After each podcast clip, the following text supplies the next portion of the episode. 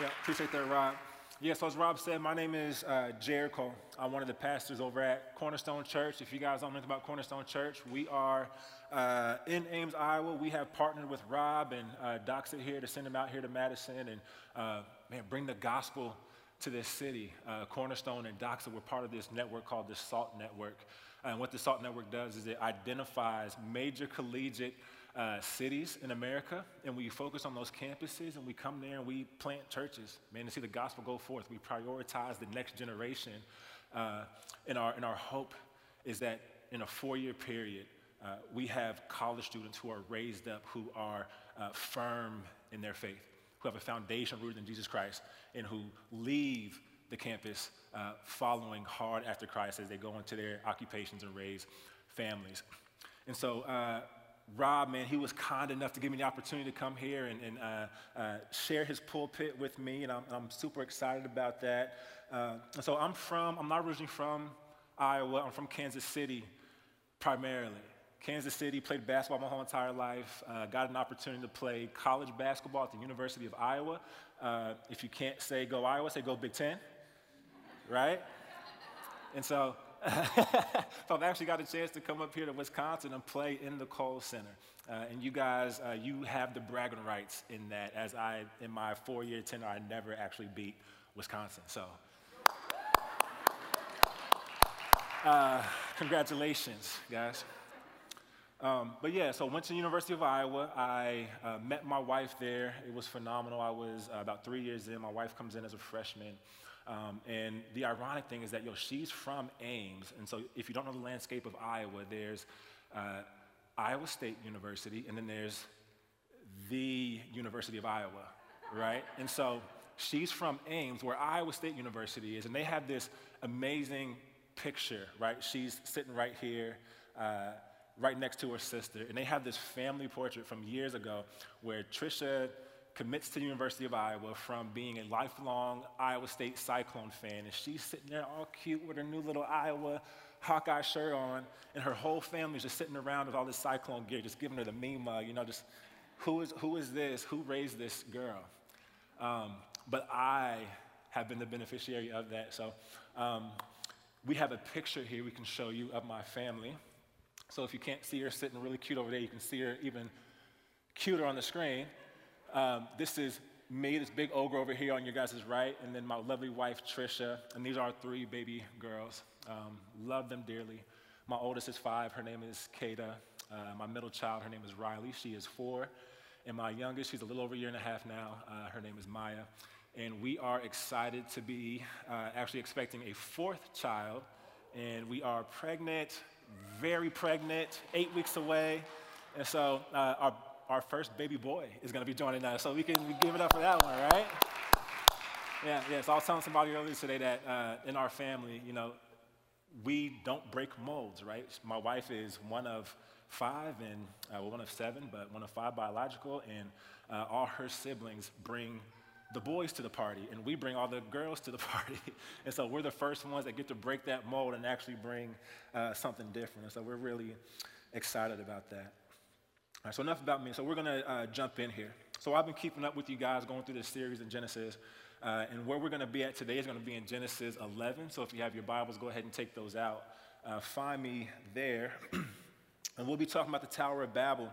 And if you've been here, if you've been watching online, the live stream, you have been trekking through this book and you're starting to get a glimpse of who God is and who He desires, what He desires for uh, His creation. And in Genesis 1 and 2, you guys went through this and you got the story of creation culminating in God creating man and woman in his own image. And then three chapters in, we get the fall uh, where Adam and Eve sin in the garden. And if we're, if we're, you know, honest, the Bible should have just ended right there, right? But we get a whole grand narrative. Not only that, but God was so gracious to actually let us be a part of that family as well, as you'll see in, in chapter 12. Um, and so in Genesis 1 and 2, you get the story of creation man and woman, the fall in chapter 3, and you get humans doing what humans do best. What do we do? We fail, right? We grow discontent at best. and we take matters into our own hands. And if you're new to the Bible, you'll soon see that this is actually a, a reoccurring theme for the characters in the scriptures. And when we talk about the Bible, we can talk about the Bible in terms of narratives and, and, stories, right? I was an English major at Iowa, and so I love a good story. I like, and I was an athlete, right? So I didn't really take all the, the good classes. I took like classes I could pass so I could stay eligible, right? And so I literally took every acting class I could take. I was, you know, uh, basic one, basic two, intermediate one. And I just kept doing it. Uh, I was doing it to get the easy grade, but I soon found myself like actually loving going to acting class, honestly. Uh, and it taught me a lot, right, in, in, my, in my English major mind. And so when I read the scripture, it becomes supernatural for me to pinpoint narratives, for me to pinpoint uh, stories, for me to look at the beginning, the rising action, the climax, falling action, denouement, all that kind of stuff, right? And so the, the, the Bible is full of all of those things. And when the stories are broken down, you can actually see that stuff play out in even just the creation story in itself. There's a beginning, there's a climax, there's an end. Uh, with Adam and Eve, there's a beginning, climax, and an end. With uh, Jesus' life, there's a beginning, climax, and an end. But I think we do ourselves really well whenever we get to look at the grand narrative of the entire scriptures and we get those stories and we put them all into groups. And there's four basic ones that we get to. Uh, when we look at the Bible. We get the creation story in Genesis 1 and 2. We get the fall that begins in Genesis 3. Redemption begins in Genesis 12 with the covenant with Abraham. And then we get restoration after the life, death, and resurrection of Jesus Christ. And therefore, he begins to uh, uh reclaim all things for himself, making all things new. But the thing is, we can be tempted to understand the creation and fall story as being confined into three chapters. But it actually stems all the way to where we find ourselves in the study today, all the way to Genesis 11. The fall doesn't begin and end in chapter 3, but it actually follows us all the way to Genesis 11 with the Tower of Babel and the scattering of the nations. And so I've been asked today to talk about a specific topic, to talk about uh, sin and idolatry. You guys have been doing this. You guys had sin and judgment right? You guys did marriage and talked about how sin works its way in that. You guys actually got two sermons on marriage. Wow, how'd you guys sit through that? but here we are, and I want to be talking about sin and idolatry. And so when I say the word idolatry, I want to ask you guys this question What comes to mind? What comes to your mind? If you're like me, a couple things may come to mind, but, but uh, if you're thinking in terms of the scriptures, the scriptures often give us a picture of idolatry as specific worship of an image or a, uh, sculpture or architecture or even a lowercase g God. And what this can often do when we stay in that mindset, it can often lead us uh, to think that we don't have any idols here in our 21st century uh, lives, and especially not in our beloved America. But most of us know that that's not true, and we can actually find ourselves bowing down to these cultural idols, can't we? Like idols of power and money and status uh, and sex and, and fame. And those ones, a lot of us may be willing and ready to call idols, right? But what about some of these others that may be idols like uh, marriage and childbearing and education and meritocracy, also known as the American dream. Just succeeding, doing well. Those things can also be idols. An idol can be something tangible or it can be an idea. It is whatever takes up residence in our hearts and dethrones God as the one whom we serve and who stirs up our greatest affections. And so, as I talk about idolatry today, I actually don't want to zoom in and talk about them in terms of, hey, this is, this is actually how idolatry manifests in my life. But what I really want to do is uh, zoom out really high, take like 30,000 feet look at this idea of idolatry. And as we look at it, uh, I want to look at not so much the effects of idol worship, that is, you know, what it looks like in our lives, but more so the cause of it. When we think of that cause, of idol worship. And as we'll see in the Babel narrative, the root of giving ourselves over to idol worship is first giving ourselves over to ourselves. If you have a pen, I want you to write down write that down. The root of giving ourselves over to idol worship is first giving ourselves over to ourselves.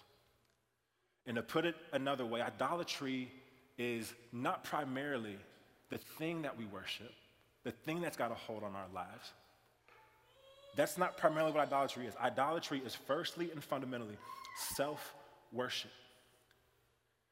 And I want you to keep this in mind as I begin to read in Genesis 11. I'm going to start in verse 1 here, uh, go down to verse 9. I'm going to spend the most of uh, the time here.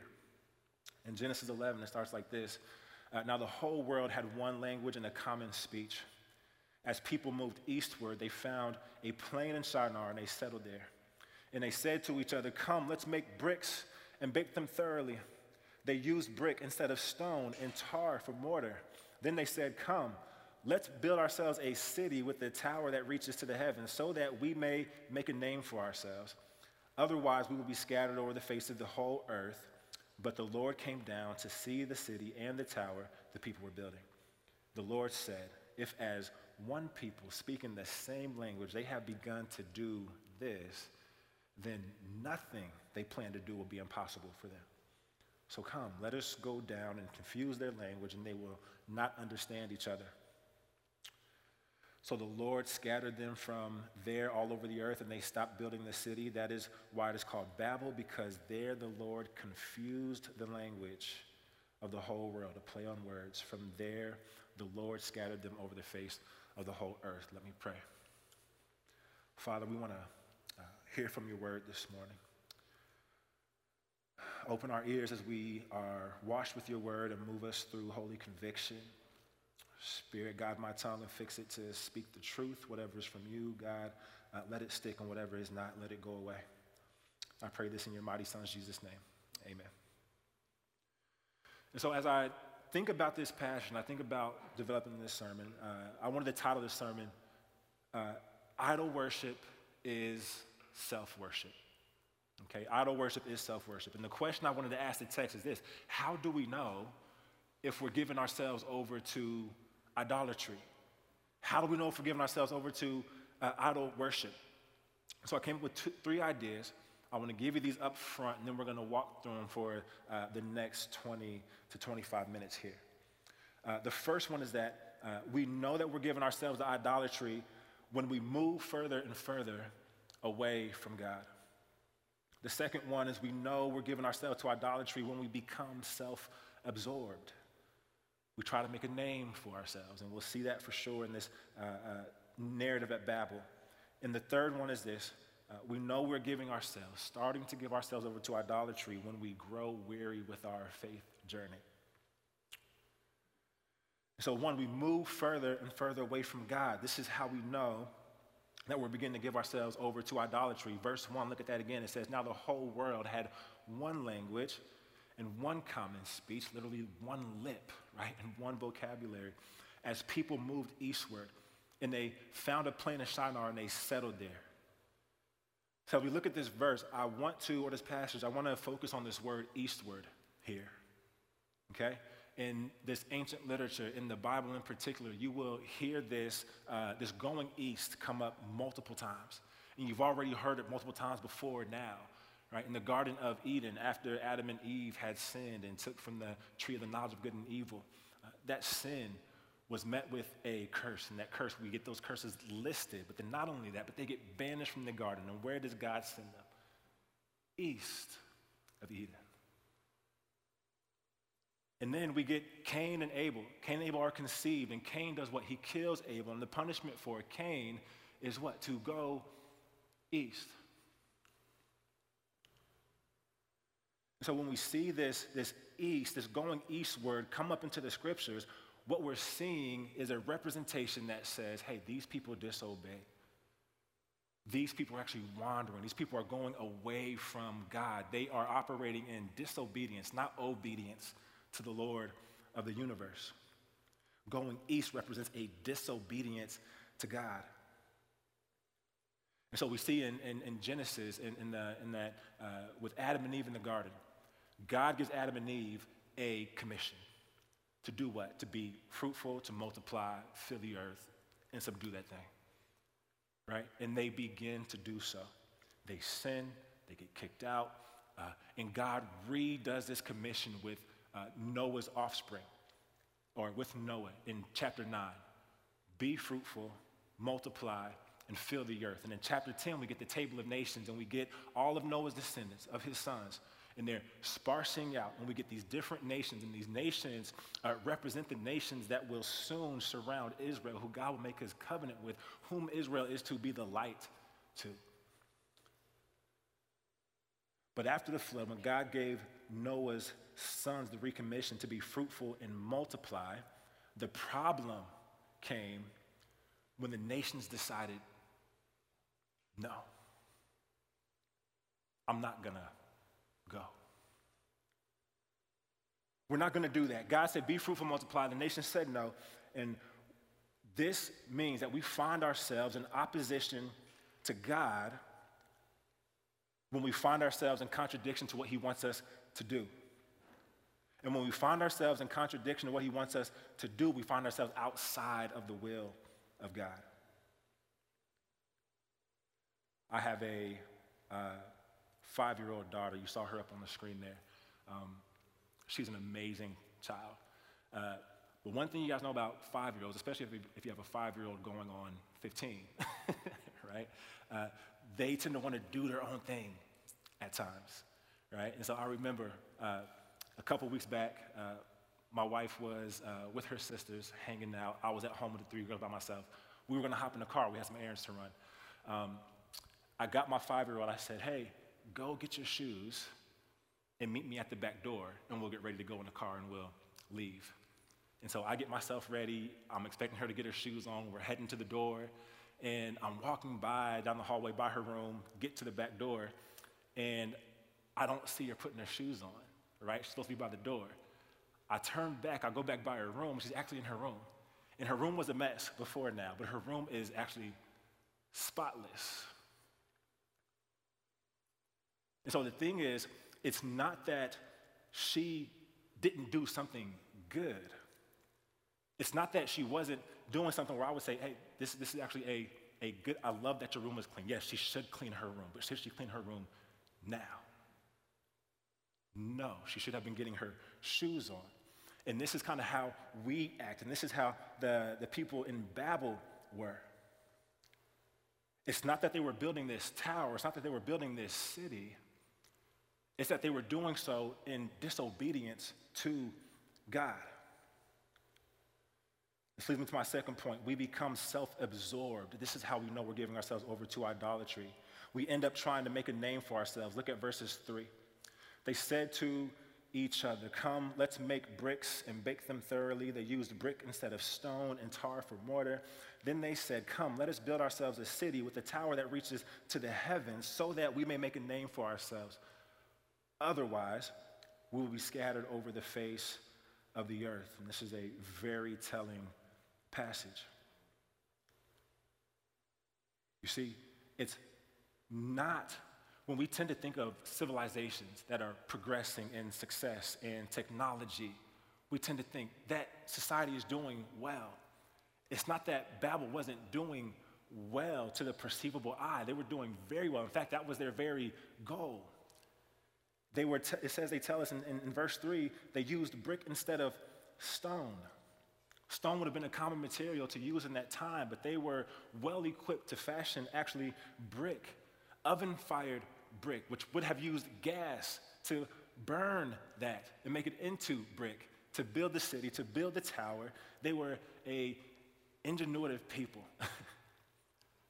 they weren't barbaric. They weren't this, this, this, this group of people where we would walk by and say, hey, we don't want to be like them. Actually, we would say, this is where we want to go. We want to be Babel. That was the kind of place this was. And that was their intention. Come, let us, come, let us, come, let us build ourselves a city. And I love what it says here at the end of verse 4. Otherwise, we will be scattered over the face of the earth. We get a glimpse into the heart of the people of Babel here, who actually know they're operating in disobedience to God and, and, and they announce that, lest we be scattered over the face of the earth. Now, we, uh, it takes a little bit more to get us to be that honest, right? But that's the truth of the matter. We find ourselves doing the same thing that the people in Babel do, but we never get to the end of that verse 4 where we say, well, yeah, you know, verbally, publicly, that I don't want to do it because God told me to do it. We never get there. But this is exactly what we're doing. This desire to make a name for yourself, this, this is actually a theme. If you remember back to the Cain and Abel story again, after Cain kills Abel and he's sent east, uh, he arrives and he builds this first city. And he names the city after his son, Enoch, which ironically means hidden from God's face, which was exactly Cain's punishment uh, for the rest of his life. And then in Genesis 4, we get Cain's genealogy, and this genealogy actually gives us a very talented, a very hardworking, a very prosperous people. A very prosperous people. The narrative leads to this guy named Lamech, where he represents the end product of a society like this, a society that inevitably has no room for the God of creation in the garden or the demands that God has for his people in terms of what he meant for us to exercise power under his authority. In Genesis 4 23 through 24, it says this Lamech says to his wives with an S, Adah and Zillah, hear my voice. Wives of Lamech, pay attention to my words. For I killed a man for wounding me, a young man for striking me. If Cain is to be avenged seven times over, then for Lamech it will be 77 times. These are the kind of people that are being constructed in this land of Enoch. Can't you just hear the ridiculous amount of self, self uh, worship in that? Listen, this is a direct quote from Lamech, and what he's actually saying is listen to this it's Lamech speaking about Lamech, literally in the third person. listen, young ladies, um, if you're dating a guy and he starts to speak about himself in the third person, like Lamech is speaking about himself in the third person. Leave. simple, simple, simple, okay? Referring to himself in third person. He's speaking to his two wives, boasting about killing two men. What this is is a blatant perversion distortion of what God meant for his people, and more specifically, a major perversion of right relationship man to woman, one to another, and a major perversion of justice.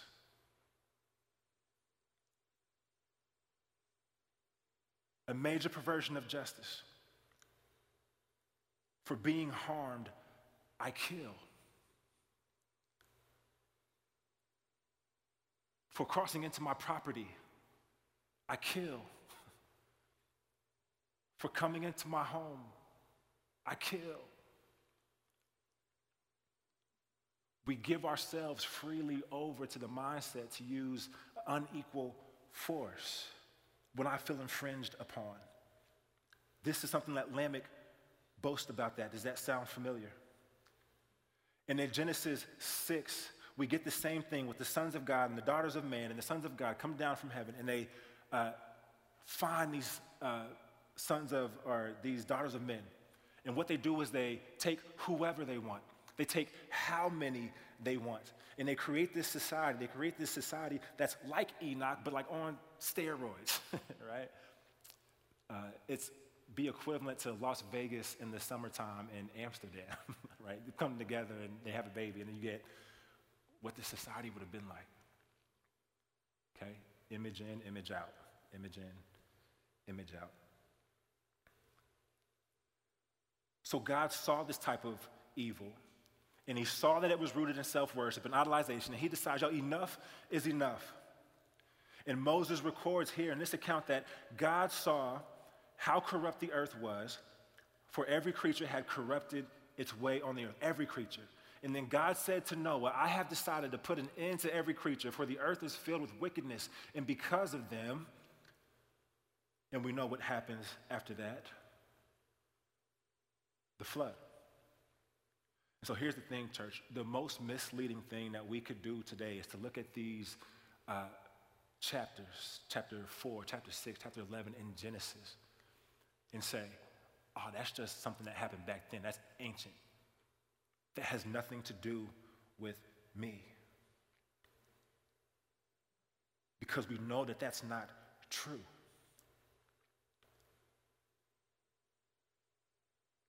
I know that there may be people in here right now, and even maybe some watching on the live stream, that have actually been recipients and contributors to this type of evil rooted in self idolization.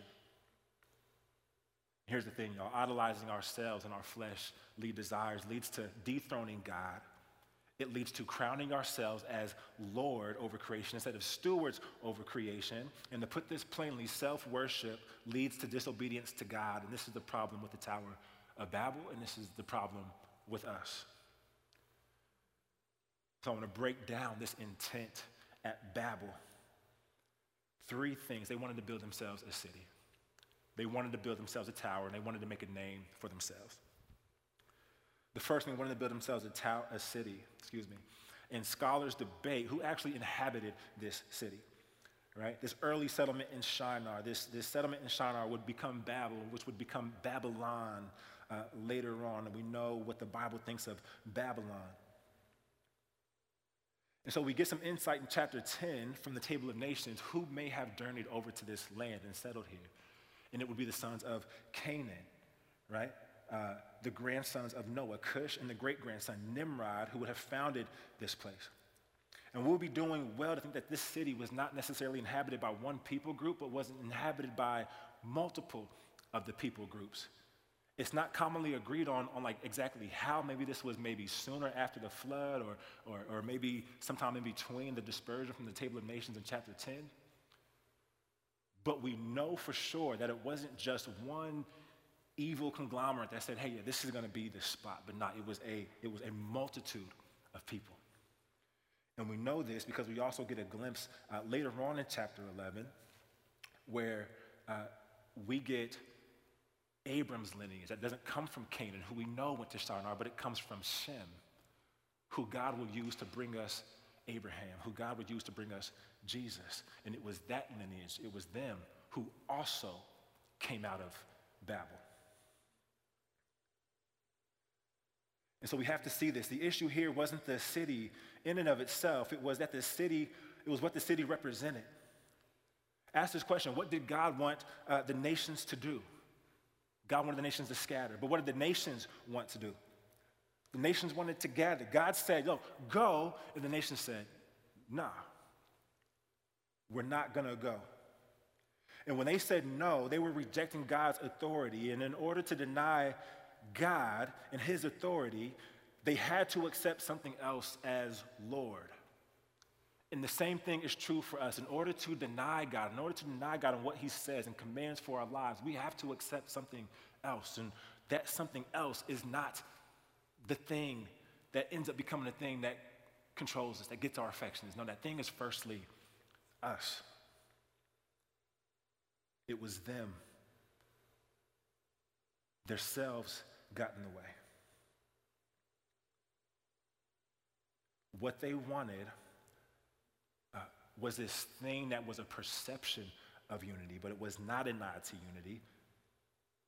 It was disobedience. The second thing they wanted to do was build a tower. And so you look at this tower, and from their reading, you could get that this tower may have been a skyscraper, but the tower wasn't necessarily a skyscraper how we would think of skyscrapers. In that time period, maybe. But if you've ever been to New York City, or maybe even even Madison, if you go downtown Madison and uh, you look up and you break your neck to see a couple of those buildings down there, those buildings who supersede 250 feet for sure, they would have been taller than, the, than this tower that would have been here in Babel. It wasn't a very big building. To our eye, it would have been unimpressive. This building would have been a ziggurat and these ziggurats were common in the ancient Near East and would have been erected all over Mesopotamia. And the ziggurat was built as a place where the people thought God would come down and dwell with them. And you couldn't really actually go into them, but they would build this structure as like a staircase. You could go one after the other. You could climb it up, and there would be a place where God would come down and dwell. There would be a place for rest. There would be a place for food. And, they would, and he would come there. And so the sin at Babel was uh, not that they built this tower, was, it was that they were seeing God in their own human terms. They were seeing him as someone who actually needed something from them. Do we ever operate in that way? Do we operate, do we offer God something and saying that, God, you, you, you need me to do this? You need this from me. When we put ourselves in that position, we are putting ourselves in a wrongful position. The sin here at Babel is not the tower, but thinking that God is like humans and is in need and can be served by us. In Acts 17, 24 through 25, Luke gives this account of Paul giving his Areopagus address on Mars Hill. And I love this passage of scripture. And in this portion of the passage of scripture, he says this to the Greeks The God who made the world and everything in it is the Lord of heaven and earth and does not live in temples made by human hands nor is he served by human hands as if he needed anything, because he himself gives everyone life and breath and everything else. He is the giver, we are the receiver. We can offer God nothing of value. he offers all completely, freely to us. He is and has everything. And so this tower, it didn't create a dy- dynamic that actually worshiped God, it created a dynamic that worshiped themselves. It was something that said, hey, we don't want heaven to storm earth. We want us as earth to storm heaven. It was made to glorify man, not God. So the third thing is they wanted to build a name for themselves. So some of you guys in here, you have, uh, you got teenagers or maybe preteens, right? And I want to share a, a story. Uh, this story is one of the stories that my sister and I actually agree on uh, in full detail uh, from our childhood.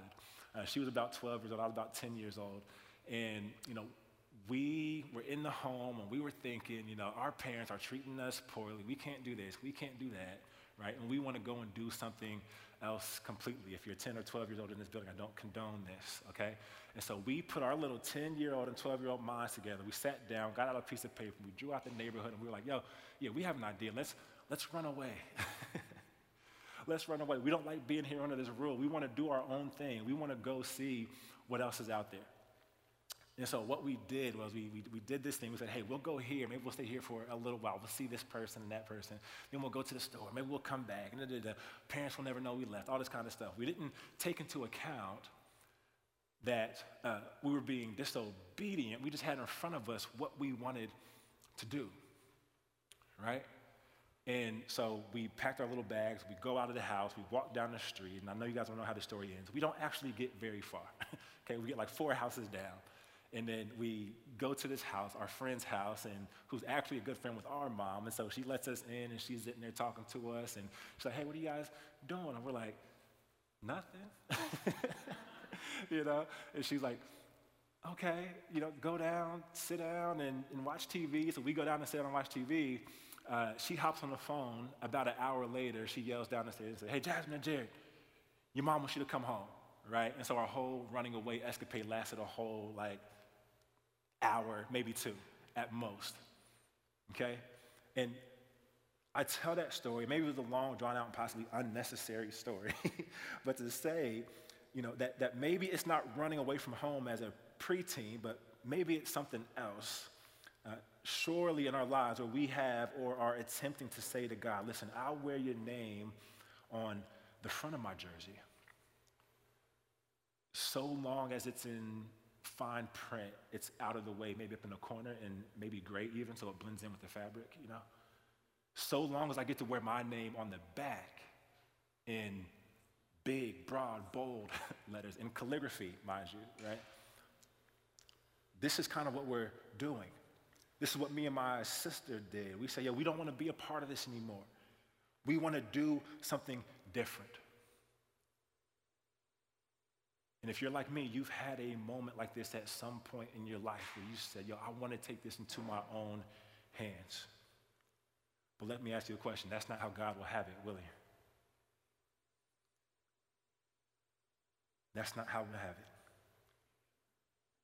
Does who gets their way in that scenario? Is it you or is it God? It's God. All the time? yeah. Every time. Every single time. But the thing is, you know, the people at Babylon, even we, we want God to be on the contract, but we want him to be on the contract as a co-signer. Right? We want God to be in the car, but we want him to be in the car as a passenger. We want God to be in our lives, but only as that cheerleader that says, hey, yeah, let's, let's go, go ahead. I'm right behind you. We want that kind of God. We want to be blessed and used by God mightily, but only in our own agenda. And this is the crux of it all. This is the crux of the fall. This is the crux of being human. And so in verse 5, check that out with me real quick. Uh, God's response to this.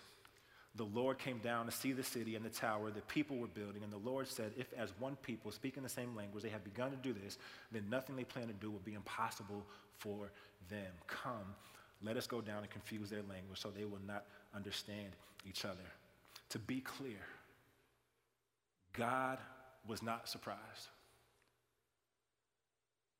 The Lord said, If as one people speaking the same language they have begun to do this,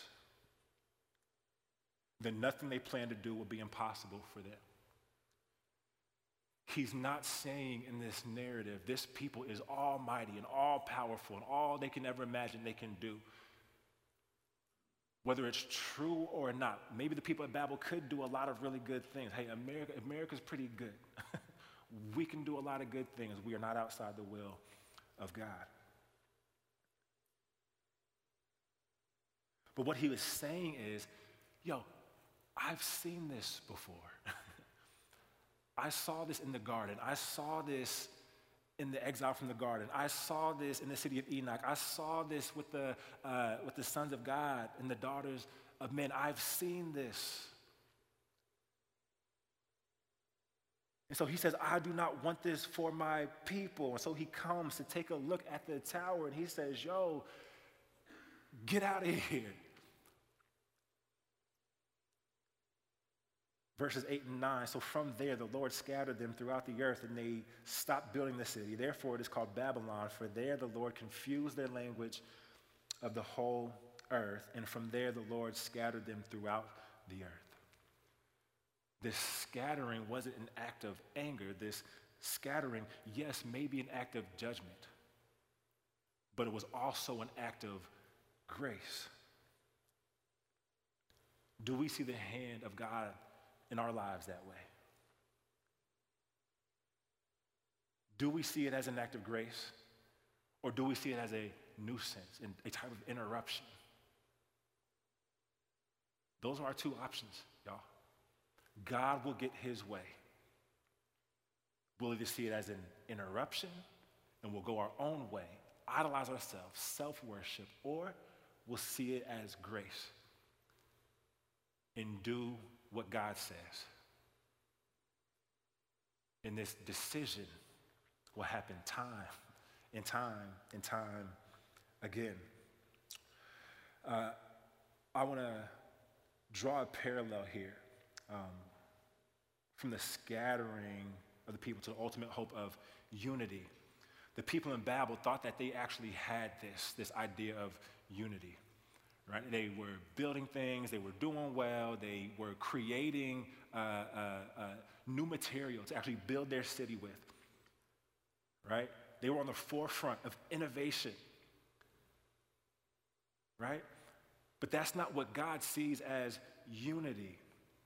There was really this pressing element in this story, right? On one hand, you can look at this story and see that they uh, have a wealth of unity, right? There's a people that comes together, one language, one vocabulary, and they agreed on what to do, and they began to do what they agreed on to do the city, the tower, the name.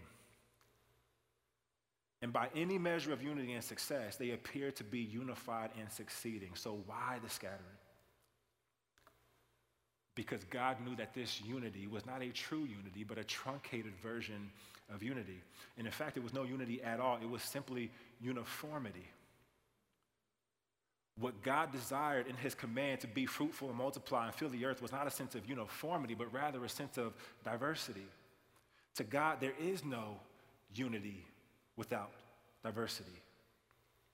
Even in his own essence, the Father, the Son, and the Holy Spirit, three in one, one person, three different functions. Unity in diversity.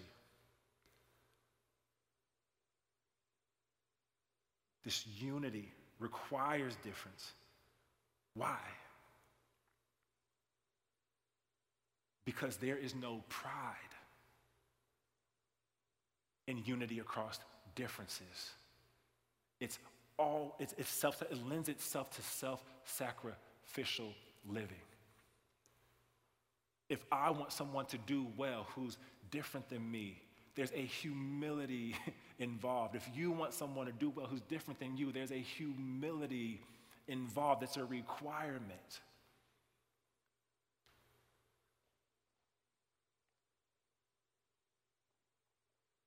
In 1986, uh, Bill Hybels, uh, some of you guys may know this name, and uh, if you hear that name, your ears may perk up, right? Uh, in, in, recent years, he's had a, a, a scandal of some sorts, and he has a moral failure. I don't want to delegitimize this moral failure, but here I want to highlight um, uh, some of his success, okay, that's relevant to unity.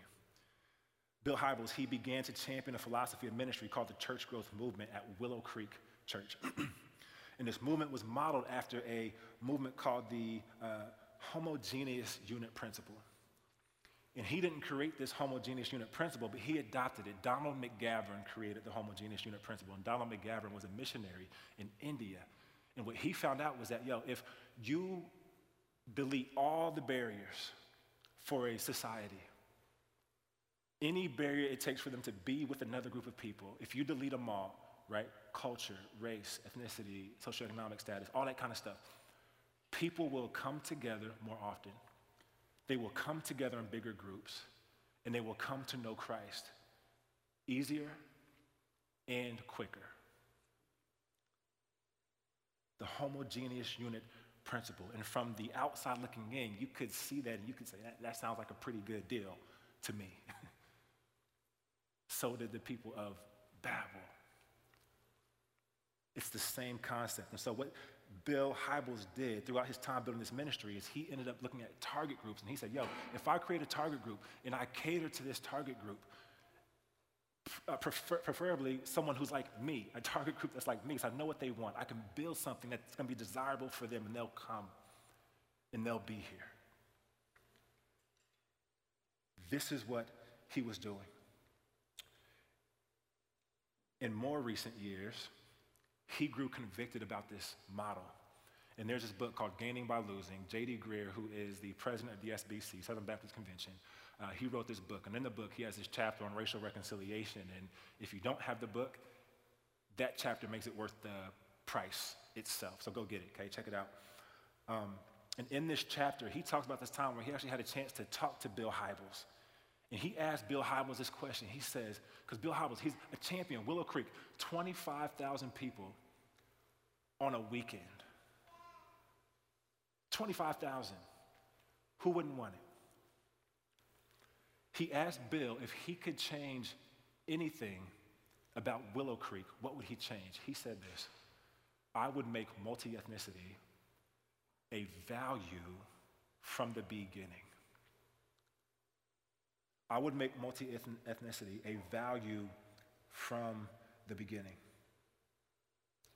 And so JD, he's, he's, he's obviously struck by this, right? JD himself is a young leader, dynamic pastor, getting himself started. And he's like, yo, I'm still thinking in the mind of target audience. Who can I, this, okay, that one, boom, go, boom, big, come to church, come to Christ, boom, it's all good. So he's struck by this, hearing it from the champion of that. And so he says this He said, even if you knew that you would not be able to build Willow, Willow Creek as big as you built it, you would do it? And he said, Absolutely. And JD says, and here's the question that we all have you would be willing to uh, convert less people to Christ in order to have a church that's a statement of diversity. And Bill Hybels responded with this The corporate witness of the multi ethnic church in America would be more powerful than any number surge in any one congregation. And so you got to ask yourself is that true? And wh- why? How did he get there? I think the answer is in the Gospel of John, chapter 17, 20 through 23. The high and priestly prayer. This is Jesus praying in this uh, prayer before he's going to the Garden of Gethsemane, where he will be handed over to the Roman authorities and therefore taken and, and, and crucified. And he's praying, and he prays his prayer. He says, I pray not only for these, his disciples right here around him, but also for those who believe in me through their word, which would be the church to come in the text, and us as well. And he prays this May they all be one, as you, Father, are in me and I am in you. May they also be in us, so that the world may believe you have sent me. I have given them the glory you have given me so that they may be one as we are one. I am in them and you are in me so that they may be made completely one, that the world may know that you have sent me and have loved them as you have loved me. And not only that, but when we look at the early church in Acts, it wasn't until the onlooking world saw the multi ethnic church in Antioch of Jews and Gentiles did they start being called Christians. It wasn't a name that evolved from their church, it was a name that was put on them by onlooking people saying, Yo, there's no reason why Jared should be teaching that doxa. except for Christ. Except for Christ. And they said, yo, them dudes are, they, they some Christians, y'all. Like, it, was, it was an insult. It was an insult. Y'all are Christians. Nobody else is doing that. I don't want to do that. I want to be with my Jews, want to be with their Jewish friends. Gentiles want to be with their Gentile friends. Rob doesn't want to share his pulpit with Jared. but we're Christians. So, what does that mean? Um,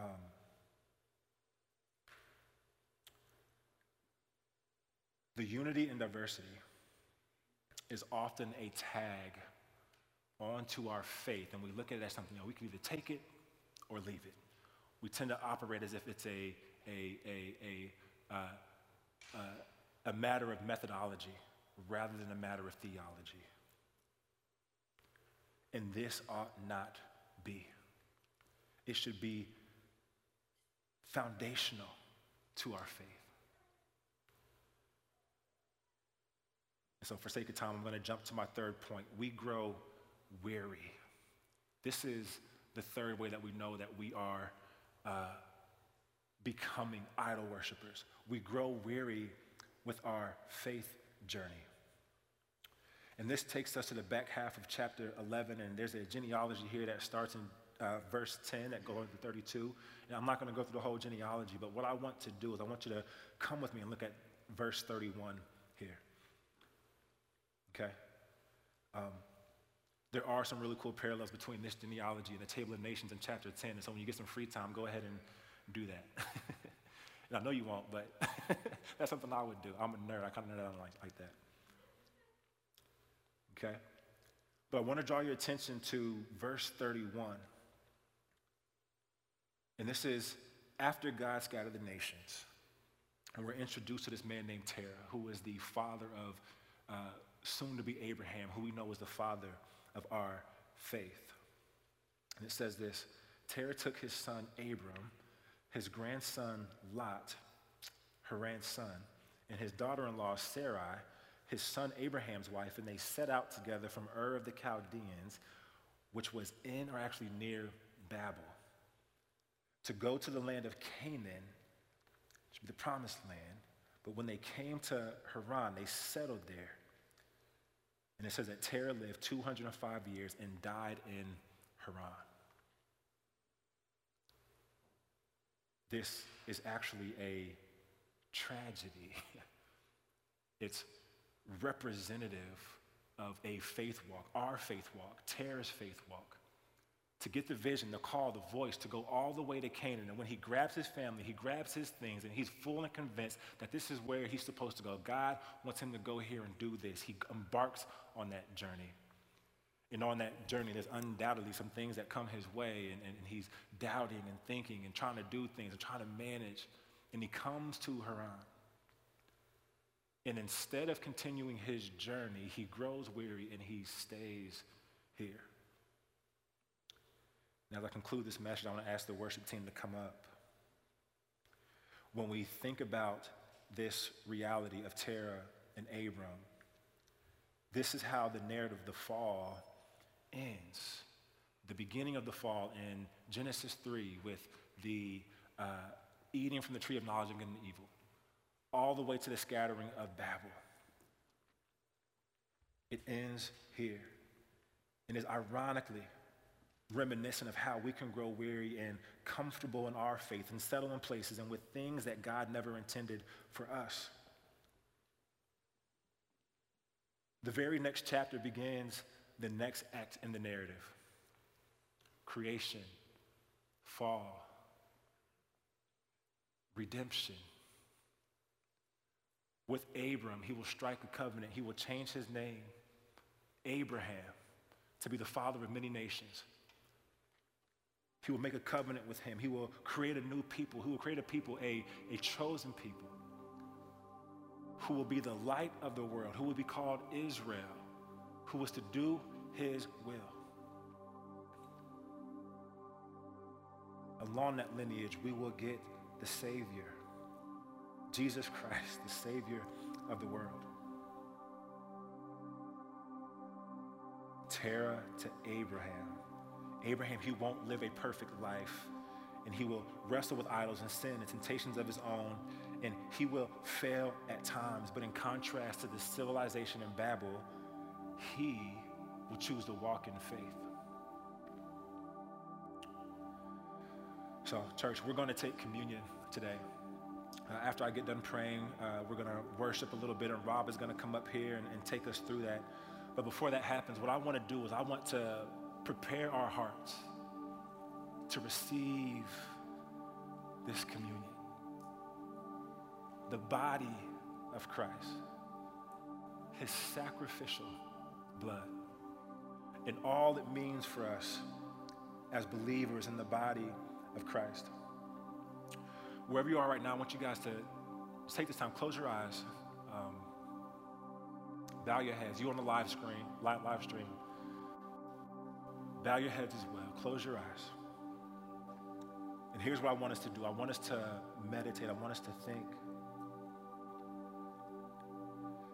Think about the ways that we are tempted to let the idols just run wild in our lives. The way that we look to ourselves for our own appeasement. The way we want to uh, pursue immediate gratification. The ways that we want to do our own thing, deny God, be disobedient, and erect ourselves on the altar of salvation. Church, we can't save ourselves. There's a Savior for that. So I don't know where you are today, but I do know a God who gives more grace. If you came here this morning and you didn't know Christ and you confess that you have been following a lie and want to repent and begin the new life that Christ has for you, Seek a neighbor, someone you came with, a friend, someone you're sitting on the couch with right now. Come see me after the service. Some see Rob, Ronnie, Amelie, somebody. We'll walk you through it. If you profess Christ and you have wandered away, however far away, and you're not sure how you'll find your way back, hear the Father's voice today. Say this Turn to me. Turn to me. And do it. Turn to Him. The Father is good, He's loving, and He's merciful. Father, receive these words of your people that are pouring out to you right now. Receive these prayers. Receive them with a sweet, sweet, sweet aroma. I pray this in your Son, Jesus' name. Amen.